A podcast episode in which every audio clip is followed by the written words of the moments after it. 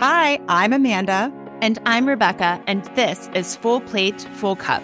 We're startup leaders turned executive coaches who believe that you deserve to be wildly successful and wildly happy. We interview trailblazing entrepreneurs, business leaders, and creatives so you can peek behind the curtain of how they got where they are today and start carving your own path towards success. Each episode shares personal stories as well as actionable takeaways that you can apply to begin living a more joyful and fulfilling life. Join us to learn how to scale your business, harness your power, and fill your cup. If you like what you hear, subscribe, leave a review, and share with a friend. Thanks for listening. It feels like you are actually speaking. Like it actually feels like we're out to lunch and we're having a conversation and you're talking like you normally would, but it's just written down on paper for everyone to read and experience. It's it's just so authentically you and who you are, which is really hard for people to do. Like oh I don't God. think I've ever experienced a, a person that I know like that in book form before.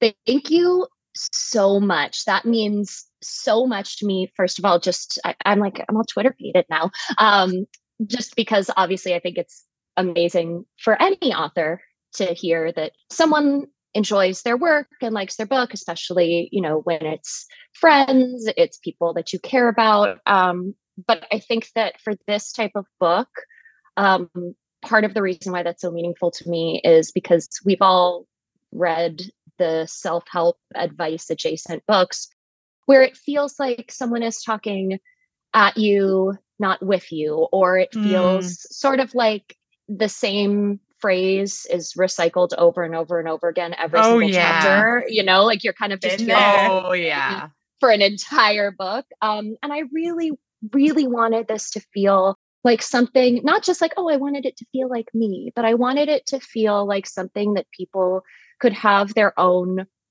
relationship with. Like this book is going to hopefully, fingers crossed, have a lifespan and a longevity way beyond my own career, just like me in general. And so that means so much that it feels like it's something that you now have your own relationship with, you know? Yeah, it's so good. And the other thing I'll say before we dive in is that I am the world's like I am such a slow reader. Like Amanda knows it will take me 6 months to get through a book. And it was such a fast read for me, which is huge. Like it was enjoyable and fast, and there were stories and quotes and cool ideas. And I was like, let's keep this going. So that's slow readers out there. This book is also for you, and it won't take you super high compliment to get through. Right. I mean, even the fast readers, I feel like we've also all been there where we're like, I feel like I'm a faster reader than this, and yeah. it shouldn't be taking so long. It's the book's fault. yeah, it's. I think I like to blame the book. I know Rebecca I will literally give me books back that I've loaned her. She's like, "It's just, it's not going to happen. Take it back, sweetie." I mean, it's kind of like relationships with people, right? Like sometimes yeah. you go on, yeah, or like you go on a friend date and someone is like, "Oh my gosh, I think that you and so and so are are really going to hit it off," and you just don't click, and it's like it's nobody's fault. It just it just wasn't a fit, you know? You're just not on the same wavelength. But I'm so happy that Want Your Self is on the same wavelength as you both. Yes. So, Katie, we're so stoked to have you on the Full Plate Full Cup podcast. Yay. So, welcome, welcome. Uh, I'm going to read an intro about you and then we're going to dive right in. So, Katie Horwitch is a writer, speaker, mindset coach, and activist. She is the founder of Want Women Against Negative Talk, a platform that provides tips, tools, motivation, and inspiration to move forward in your life by shifting your self talk patterns. Katie has been featured by South by Southwest, Lululemon, The Cut, Mind Body Green, Live Strong, and more, has coached some of the world's most prominent brands and leaders on building confidence and creating impact, and has been praised by CNN as, quote, women empowering others around the world. And I could not have put it better myself. Katie, we're so excited to have you here. And you recently had us on your podcast, the Want mm-hmm. Cast. So you started off that interview asking us to introduce each other, which we both thought was so fun and cool. So I'm going to flip the script a little bit. I would love if you can ask, in the spirit of shifting our self talk, what are three things that make you special that you also just like love about yourself? Oh, I love that question. That's amazing. And also, I am so thrilled to be here and to sort of bookend. I've had a big month of of travel and press and book lead up, and sort of like bookend the the month with you both is just so special. Um, speaking of special, some things that I think are special about myself that I particularly um, enjoy or appreciate. I am a naturally enthusiastic person. I am someone who also used to be a little bit self conscious about that because I think sometimes it could come off as not as genuine as maybe people expected someone who is hashtag authentic to be. Sometimes it felt like I, I didn't know if people would perceive me as this sort of like Pollyanna type personality where everything is just sunshine and rainbows. And for me, my brand of enthusiasm is really aligned with my definition of positivity, which we talked about on the Wantcast, and Amanda called it out in particular. That my brand of positivity is all about being proactive, not reactive. And that's how I approach my enthusiasm as well. It's not about just being openly excited about all of the things, it's about finding the things out there to be excited about because there really is a lot to be excited about um, and to cheerlead and just move forward and say, okay, well, what do we do about that? Which leads to the second thing I'm a naturally curious person. And I think that that has been both a personal and professional strength, also an interpersonal strength when it comes to my friendships, when it comes to uh, my romantic relationships throughout my life, and you know my relationship with my husband now. I have a desire to not just know the inner workings of things, but uh, sort of see it through all different types of angles because we're all different people having different experiences on this earth. And I really don't believe that anything is one size fits all. And so when you sort of take that as maybe the most universal truth, that there is no universal truth out there, then you get to start to dig in and sort of like be this detective of the world and your own life experience of you know how why do i experience the things that i experience in the ways that i do? How are other people experiencing that? And how can we again move forward together collectively towards something that is better and greater for us all? Which leads to the third thing that i love about myself um, is that i really try i don't always get it right but i try to be as community focused as I am individual focused, which I found is sometimes a, a, delicate dance, especially in the line of work that I do when I deal with self talk, negative self talk. I define self talk as the story you are telling yourself about yourself as you walk through the world. So there's like a lot of self wording in there. I really love that my natural inclination is to think about the self and the community not as these two separate worlds or as even like a venn diagram. It's it's a complete circle. You know what we do affects not only what we're ourselves going to do next and next and next and next but what everybody else is going to do as well. We have no idea the impact that we are making on strangers as we walk by them in the street um, and i really love that that's something that i again, don't always get right, but I naturally keep top of mind. That last one, Amanda and I were having a conversation, I think on Friday, Amanda, we were talking about like if you post to social media, right? Like we're on LinkedIn and Instagram, and people will reach out to us fairly regularly that we've never heard of, they've never engaged, and they'll be like, this thing that you said on this day impacted me in this way. And thank you for saying it, right? Like you never know who you are impacting with your enthusiasm, with your eye to community, with your message, right? And so I think it's it's so important. I I love that point and I think it's important for people to know to just be you, do your thing and keep going because the ripple effect that you absolutely have, not even that you might have, but that you do have in the world, you could never possibly know what it what it is and what it looks like. So In your book, Want Your Self, which when this episode airs will be available to the whole world, and we cannot recommend it enough. You've told so many stories about how you got into this work because really it's our you know relational and cultural experiences and expectations that teach us to negatively self-talk in the first place. So is there one story that you can share to help listeners understand kind of your early days that led you to where you are and what you're doing today? Yeah absolutely. You know i was thinking about it the other day and the shortest answer that i think that i can give to what led me here and led me to the work that I'm doing is that I got really angry. I got really angry and I got really frustrated. Um, and that's because I saw that people, women in particular, were getting a very, very limited tool set when it came to dealing with this negative self talk, which includes fear, doubt, jealousy, all of the stuff that we say to ourselves, think to ourselves, feel to ourselves. We are basically being told to build a house and we were given a hammer, and that was it.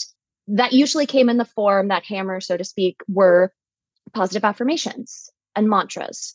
I realized that this was happening and that this was actually a problem. In the early 2000s, I struggled with an eating disorder, many body related, uh, mental health related issues.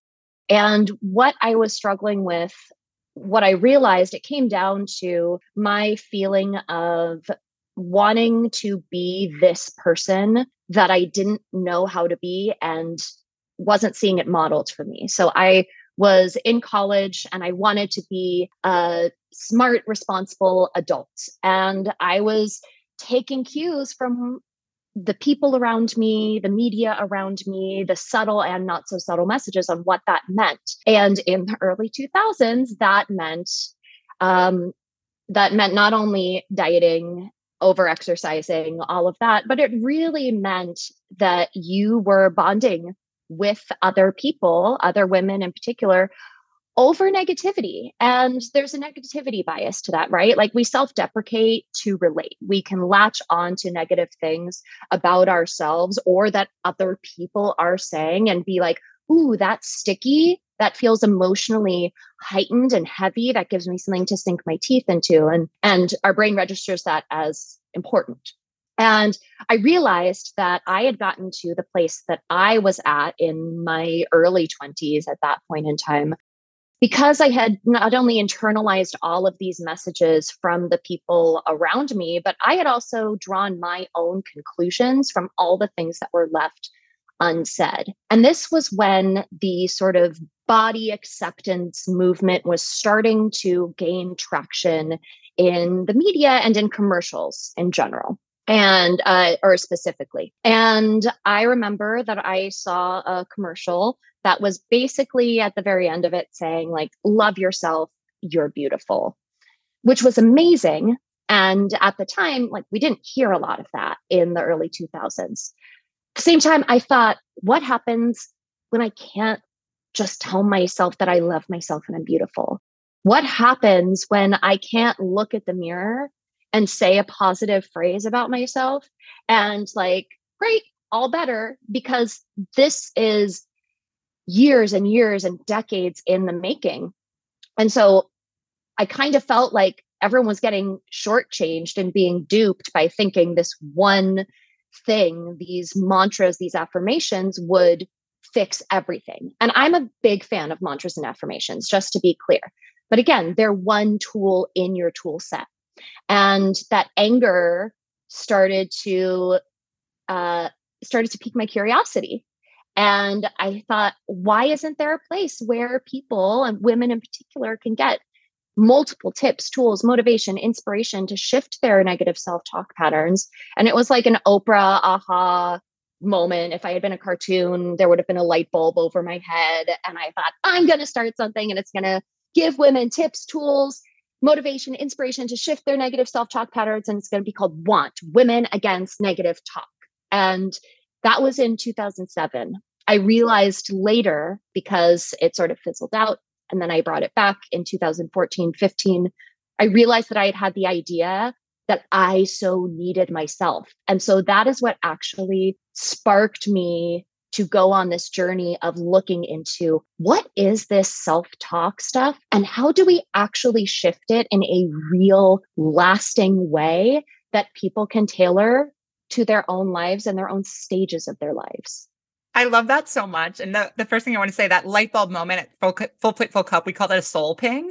Mm-hmm. It's like a little knock from your soul that says, Hey, do this, please, please don't forget about me. Right. And, and what's so beautiful about the way that you've shared it is like, when they come, right, these soul pings, these aha moments, it's not like, here's your 15 year business plan. There you go, sweetheart. No, it's like, it's like this little nudge that comes, that goes, that comes. But the important thing is if it goes, it comes back, right? It's not going away when it's a soul ping versus just like a good idea, right? So you've been doing this work, this speaking, writing, coaching about self talk for like 15 years, which is incredible. And, uh, you know you kind of shared the the light bulb moment that got you into it but i'd love to hear you know when you were starting out trying to create a uh, unique impact and a name for yourself i'm sure there were a lot of hurdles or, or challenges that maybe uh, pushed up against this sort of bright shiny uh, mission statements uh, so to speak that you had come up with and we'd love to hear about those because i think a lot of people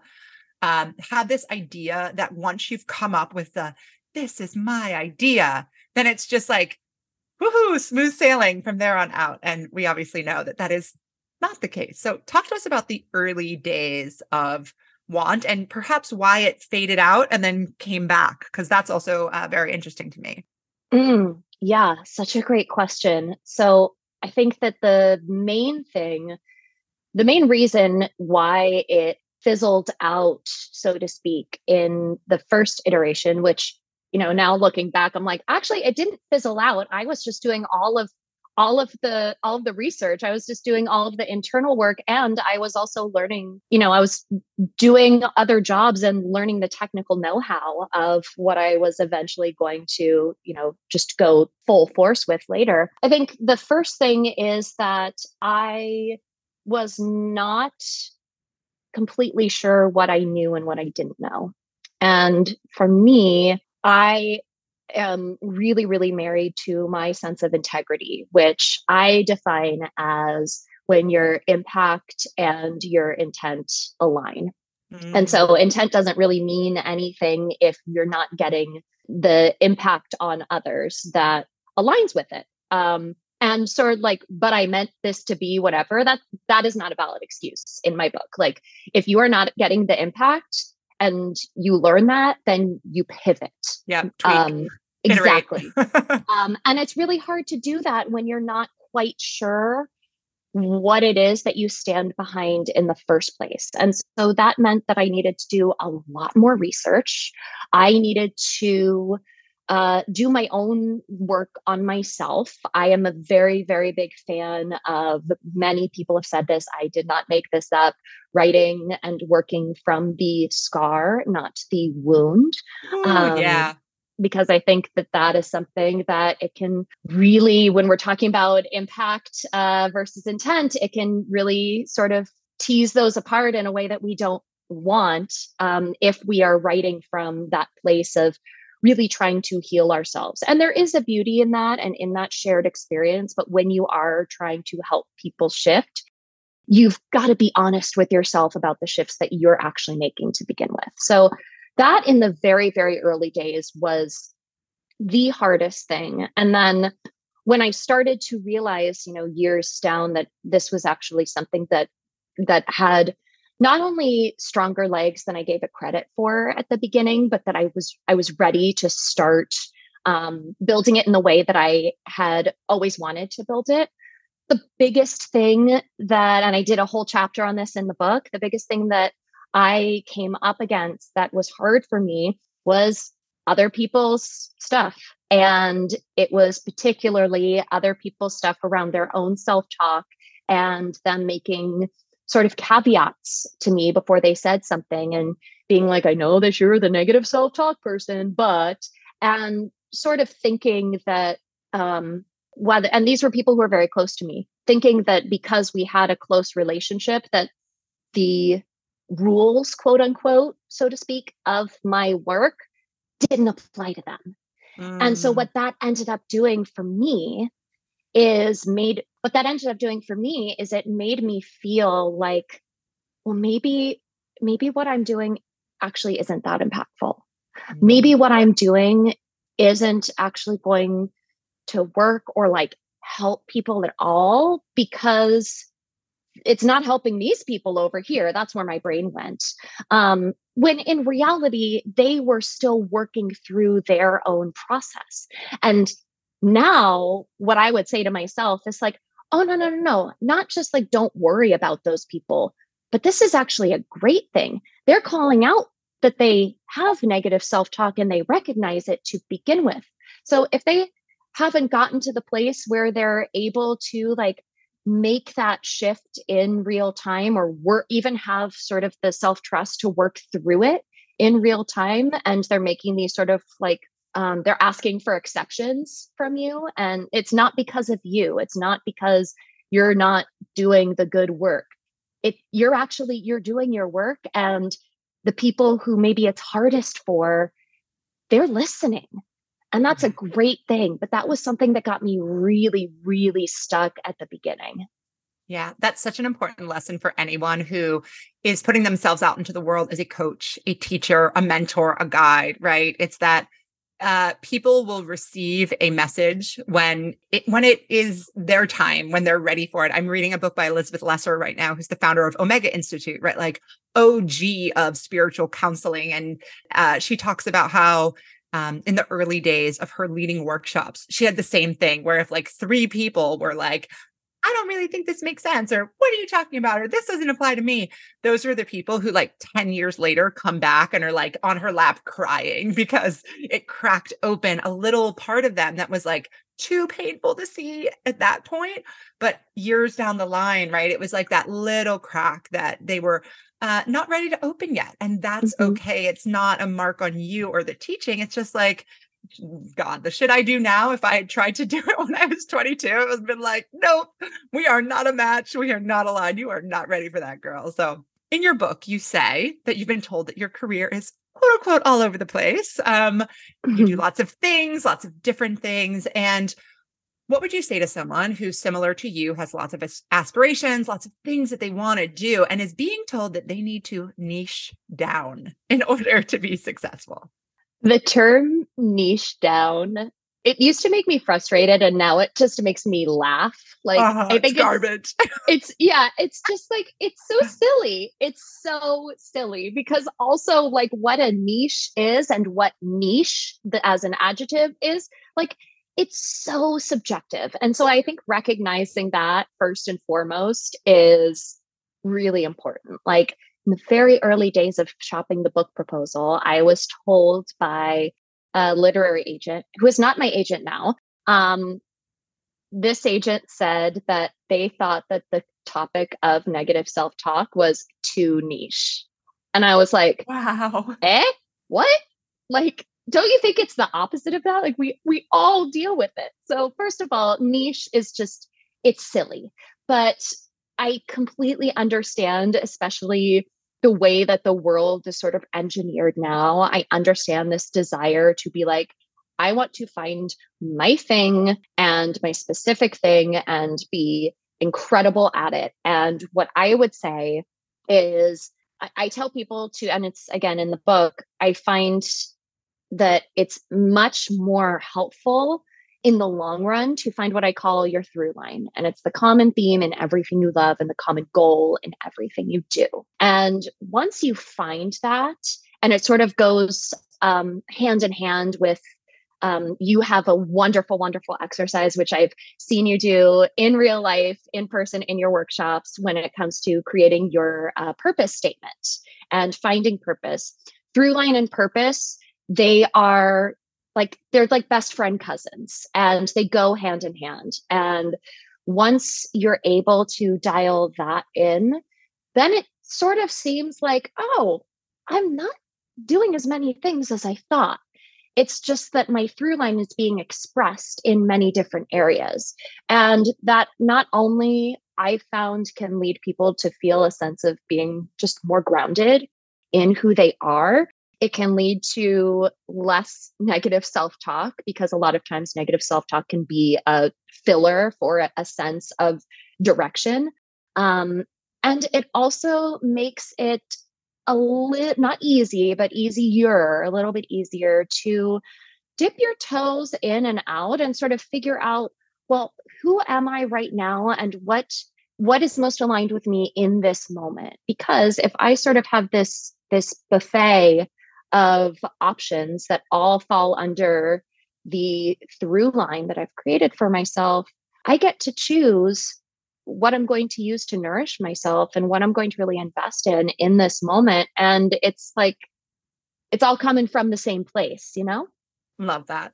Yeah, I love the I love the word through line, right? Because it almost invites this like creativity and sense of freedom and expansion, right? That you can find the commonalities between the things that you love and and your passions and your interests. But that can also look like anything and it can lead you anywhere, right? Which is actually mm-hmm. quite liberating. So, Katie, again, you do many things. I've been to your spin class. I mean, chef's kiss, forget about it. But something that you've been doing for a really long time is writing. And now you finally have a book in the world called Want Your Self. When we grabbed lunch recently, you told me about how you said no to some initial publishing offers that looked very different from the book that we see today because you knew in your gut that they weren't right and that there was something bigger, better, more you waiting for you. So that is a very intuitive move, especially for a first time author, right? Because I imagine, like, if you've been a writer for the past decade plus, book offers are coming at you. It can be really tempting to just kind of grab at the first thing, but you chose to trust your intuition. So, what tools do you personally use to both tap into and or strengthen your intuition? Oh, first, the people I surround myself with. I think it's really hard to develop I don't want to even say a strong sense of intuition or even trust in the intuition, but it's it's really hard to put it into practice often. If you are surrounded by people who are doing everything from offering up their advice when it's not asked to um, giving sort of their take on what they would do in a certain situation. Um, I think that being able to know who I share what information with is probably one of my biggest tools. Um, and that is something that I've learned the hard way multiple amen. times like amen. still, amen. still learning it right? Like it's it's a process where you know and also some people maybe some people are that person for you professionally but they're not that person for you personally. And for me i've learned you know who i I'm someone who a lot of times, if I'm feeling very conflicted about something, or I'm like really trying to dig in and say, okay, what is what is my intuition? What is my knowing telling me in this moment? I'm someone who does need to process out loud a little bit. And I've learned that it is very important to be able to know who is on the other side of that processing, whether it's a therapist, a friend. In the case that Rebecca said, it was my literary agent who I just adore and has really taught me that it pays to go with your gut. And she's um, a little more of a risk taker than I am, which I think that's also important is to have people who are on your side and who are rooting for you, who are going to encourage you to go with your intuition when it's scary to. Um, that, I mean, I feel like this is what I've been going through so much lately. So that's, it's not in the book, but it's top of mind for me that it's really important to know who gets the, who gets the, the deepest, like most still moldable part of you. Yeah. I don't know if that's the answer. That no, it's it's such a great answer. So we we call that opinion shopping, right? That especially when you have a decision to make or many options that are on the table, it can feel so tempting to go around and talk to everyone and ask what they think, right? Almost because you want that like validation that your intuition already knows what to do. And so I think choosing which people you talk to, which people you let in, which people you ask is so wise, right? Because you want to choose the ones that both know you, have your best interests at heart, and are going to kind of like enable you to actually make the decision for themselves, right? That whatever they share, they're sharing without any type of attachment to it. Mm-hmm. So so, you know, we're obsessed with your book and we have so many questions. Um, but music, think, music to my soul. Katie, we could have we could we could talk for hours about your book, but you know, something foundational is that you say that shifting your self-talk has two parts. The first part is shifting the self, and then the second part is shifting the talk. So it's kind of like how we say, like, if you listen to the podcast, we always say that, you know, self care has two parts. The first part is to get your shit together, and the second part is to do all the self care stuff. So, why is it so important to shift yourself before shifting your self talk? The short answer is that the talk is symptomatic and it's the self that's underneath all of that. So, what I have found really, really interesting through my research I found that there are people who don't experience an inner monologue. And they I know, I know. Rebecca's face right now is is I'm like, basically yeah, it's my reaction. That's all I do I, all day long. Exactly. Like, remember Cl- Clarissa explains it all. Oh yeah. Like where she would, yeah. I grew up thinking that that was like a, a biopic. Like that was that was my story where I just felt like I had this monologue going on all of the time, and some people don't experience that.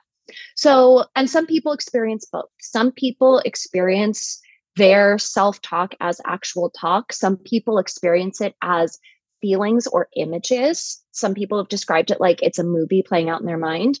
And many of us experience a combination of both, even if we're dominant in one over the other.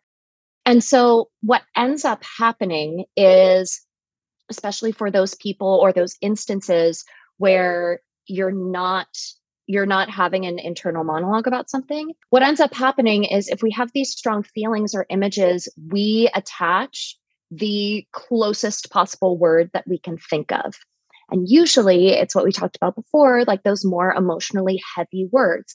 I hate this. This is so bad. I'm so awful at this. And it's maybe actually something that is completely unrelated.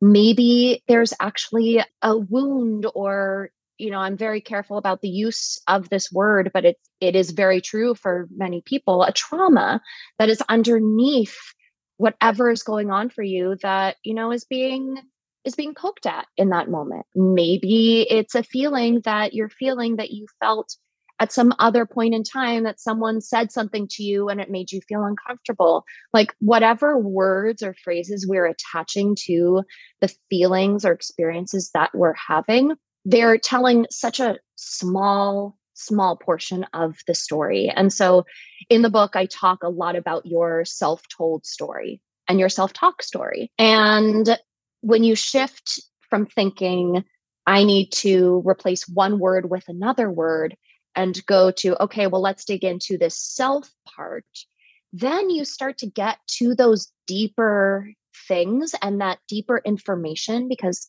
I also believe that self talk isn't inherently good or bad. It's information. It's what we do with that information and how we feel with it that, you know, determines what we do next and next and next and next. When we can dig into that information, that's when we start to make those shifts that maybe we didn't even know we wanted to shift in the first place. And it ends up giving us more sustainable tools and a more self trusting way of walking through the world that doesn't say, okay, well, I'm never going to have negative self talk again, or even like negative self talk is bad. It ends up creating this strong base of self that recognizes I am a human not a robot. Therefore, I am going to go through a wide range of human feelings and experiences. And starting with the self really helps you get to that place where you can say, okay, how can I be proactive, not reactive in this moment as I move forward fearlessly? Hey, Full Plate, Full Cup fan. If you're building a business or you're about to build one, you need to check out Female Founder World. It's the place to meet your business besties online and in person. They host events all over the world with the biggest female founders. Check out their free community at www.femalefounderworld.com. That's www.femalefounderworld.com W-O-R-L-D.com to get access to the people, experiences, and the tools that you really need to build your dream business. Happy building! Uh, what I love what you shared about your research, and this is a weird place as my brain goes, but I'm going to share it because that's what I do.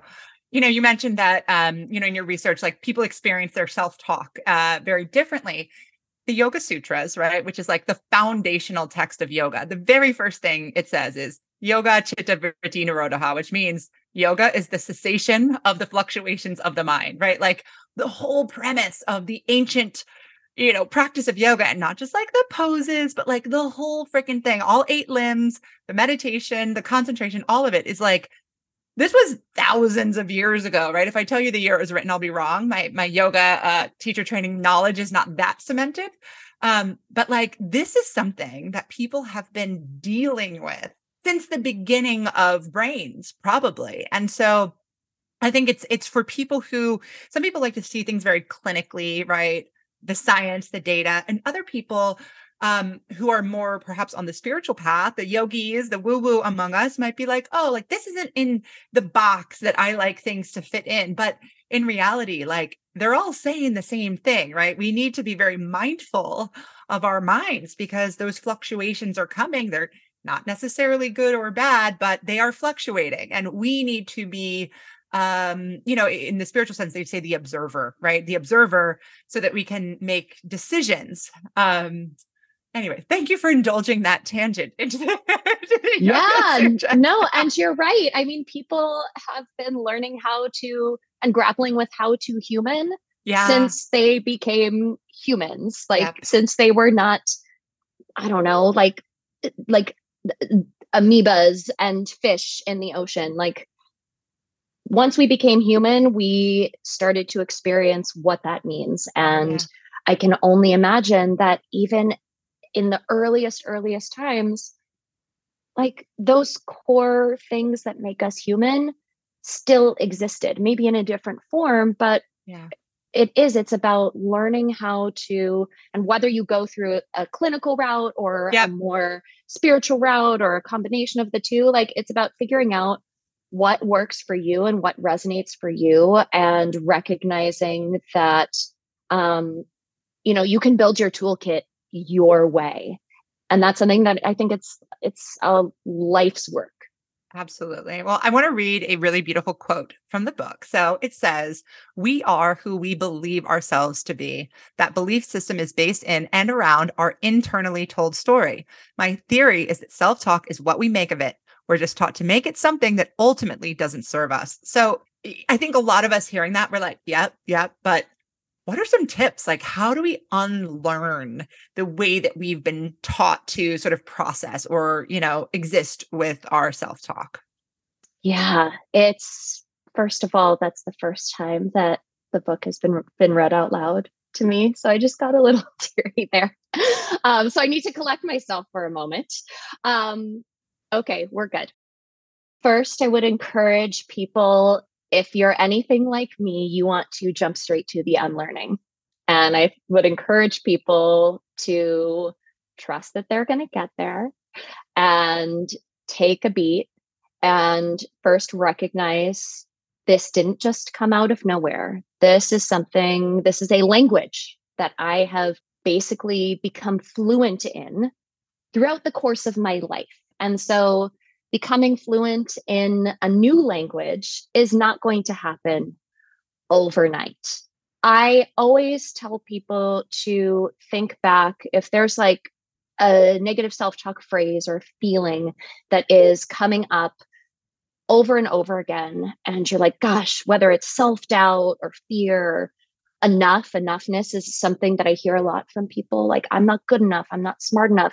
I always ask people to get curious as to where they might have heard or experienced that for the first time. So I'm not saying that everyone had a moment where it was like this fork in the road moment where they either could have felt enough or not enough, and someone said something to them.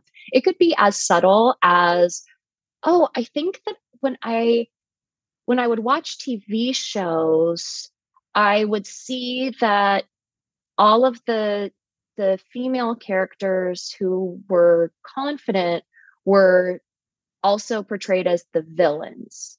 And I wonder if somewhere along the way, like that made me think that confidence was synonymous with narcissism or vanity. It could be something like that, something as subtle as like these little things that we've seen over and over again, or the ways that, like we talked about earlier, we've learned how to bond with the people in our lives. And so I always tell people to look at the look at the self-talk and look at what the information might be underneath it. Um, and I actually have something that's on the website right now um, for pre-orders and then when the book is out. Um, I'm going to offer it to people in some way. It's a workbook that helps people get ready to want yourself, if you will. And it is a way for people to sort of dial in on these phrases. And maybe they're actually even so called good phrases. Maybe you've been told that you are amazing your entire life. And maybe that's actually started to create a sense of um, like a worth disconnect for you that you are only worthy, you are only enough if you check these boxes, if you are extraordinary. I think that that's something that I experience in my work with my clients, with my listeners. I'm sure that you too experience that with your clients, where when we have we have this sort of um, history of being a high achiever or someone who does things really well, it can be risky to stray from that identity or even allow yourself space to be fine, to be okay. So if people want to start to shift, I always tell people like start to actually listen to what you're saying or feel what you're feeling and get curious as to where that might have come from in the first place. And go download your free workbook and mm-hmm. buy your book. I got you, girl. All right. So, so we all know someone who speaks negatively about themselves, and it can be really difficult to watch as an outsider, especially if it's someone that we love. So, how can we support people in our lives who we see speaking negatively to themselves and we see it having an adverse effect on them in one way or another? The biggest thing, I mean, first, I don't want I don't want to answer your question of like how do we help these people with here's what not to do um, however, I would say I think that especially with the people that we love the most, it can be really easy or tempting to negate whatever they're saying, you know, and say, oh no, but you're beautiful, you're amazing. I think that the biggest and best thing that we can do, not only for each other, but for ourselves, is to allow each other space to feel whatever is coming up um, and allow space for a wide breadth of emotions to exist and then start to get curious with those people and like go on the journey with them. And like we talked about before everybody is on their own timeline. There might be resistance that comes up. There might be um, you know coping mechanisms that come up when things feel a little too tough helping someone else also shift their self talk um, inadvertently helps you shift your own self talk. I think the biggest thing is that there's a difference between allowing someone and yourself to not just feel your feelings and experience your experience experience it as as the truth of the moment there's a difference between that and bonding over negativity. And i think starting to tease those apart is really really important. And that work starts actually before the negative self-talk of your friend or yourself actually comes to light in the first place. Making a choice when there are not just neutral times but when things are great. Like self deprecating in a moment of celebration because you're telling yourself, well, I just want to be more relatable to this person. Like that is actually cementing the negative self talk that you want to shift or you say you want to shift. That's what's cementing it in your brain because that's you practicing the fluency of that language, you know? Can we? Uh, we're we're getting close to time, so we could talk to you all day. But I want to, I want you to just zero in on self-deprecation, um, because uh, Rebecca and I both coach very successful people, um, people that are far along in their career, and I have noticed that you know even very successful people are still using self-deprecation as a um, as a strategy. And I, I'm curious, like, it's a little bit different than self talk because usually that's something that you're saying out loud to other people. If you are with somebody, right, and they say something self deprecating, like, oh, what? I mean, oh, it's awful. But what is something that you can say to them in that moment that validates them, right? That isn't like, you're crazy, you're beautiful, right? Isn't that sort of like negation that you mentioned? but is starting to be like it's so like like what do you say? Like it's okay for you to shine around me or what's something that you can say that kind of lets people know that hey this is a safe space to like shine your light and be big? Yeah i think that it's really interesting. It happens a lot with women first of all and it happens a lot in moments of celebration and it's like if we can't if we can't celebrate and be as fully self embodied as possible and as confident and self trusting as possible in the big celebratory moments. Like, how can we ever, ever expect that we're going to be able to drum that up in the moments that are hardest?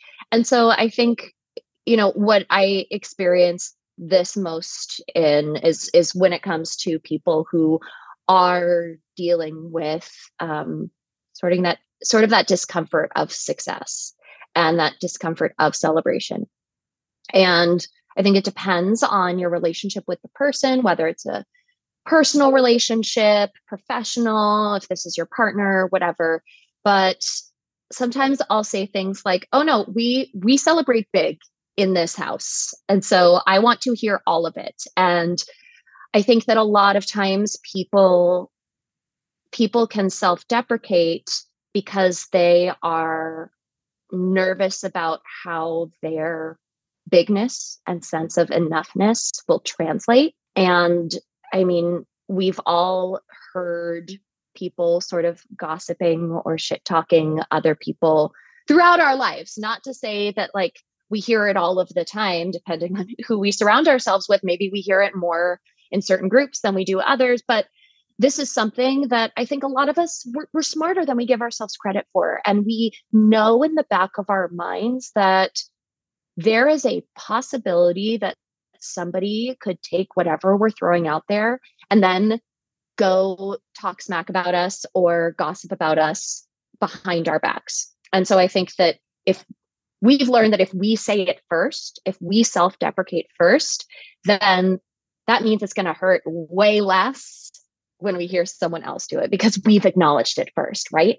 So I think that also telling people outright, it's hard to tell people outright that they're amazing, they're awesome, all that, and put it on them. I say, put it on yourself. I say, make it clear to people that you are a safe, enthusiastic, um, active participant in their celebration. Because if they don't know that, then they're more likely to sort of dance around that good stuff. But if they know that this is a place where they can be as celebratory or as um, you know, as as Oprah says, full of themselves as possible and, you know, full plate, full cup. And if you are so full of yourself, you want to be so full of yourself. So as Oprah says, you can be overflowing and help fill other people's cups.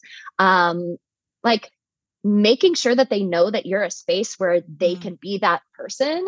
I love that. That does so much. It does so much. Yeah, we celebrate big in this house. Sister. We celebrate big I in this love house. that. I want like I want to get one of those cheesy home signs that goes above your door that that, that on this, it. This is a celebration right. station. One of those things that like it looks antique, but really yep. it's new. Live, you know, laugh, right. love.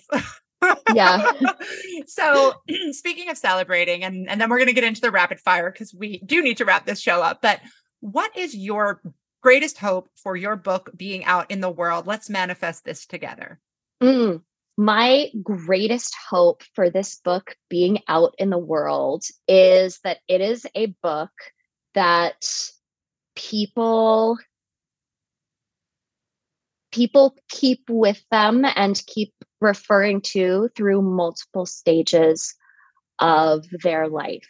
I like I said at the beginning, or maybe we said it off off the air, I forget. Um, but this is something that I really do hope that this book is is uh, a companion, uh, a, a big sibling, if you will, that can support support you when you need it, and also makes you feel like, oh yeah, I'm I've got this, I'm good, and I don't need this book or this person to you know really feel that strong sense of self but when i feel like maybe i'm losing my way like i'm going to come back to this. So i really hope that it can be supportive compassionate companion for people through their high highs low lows and you know is a book that people want to gift to other people who are important in their lives I love that for you. I love that for this book. And again, I cannot recommend it enough. So, Katie,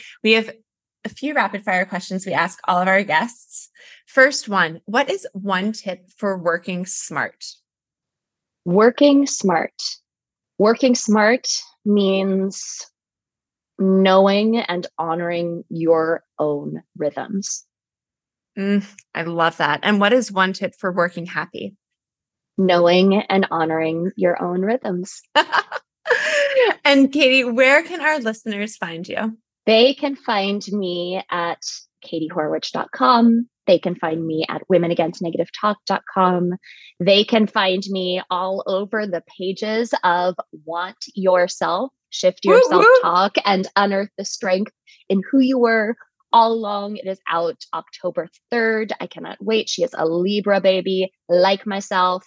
And you can find me all on the socials. I'm at Katie Horwitch everywhere. Beautiful. Well, Katie, we so appreciate you spending time with us today. I know that you have so much going on with your book and everything else in your life, but this conversation was so valuable for us. I have no doubt it will be valuable for our listeners and for anyone out there give Katie a follow, check her out. Most importantly, buy her book. It will have such an incredible impact on your life. And we cannot wait for you to experience it. Thank you, Katie. Thank you so much. And also, they should listen to your episode of the Want Cast because holy moly, it's a good one. Aw. There you go. Multiple, we love Multiple you. We love, love you. you. Thanks for joining us for this episode of Full Plate, Full Cup. If you found this episode helpful, please make sure to subscribe, leave a review, and share it with a friend. To learn more about the full plate, full cup methodology or to work with us in a more personal way, find us on Instagram at full plate, full cup. That's at F U L L P L A T E F U L L C U P or online at www.fullplatefullcup.com. www.fullplate F U L L C U P dot com.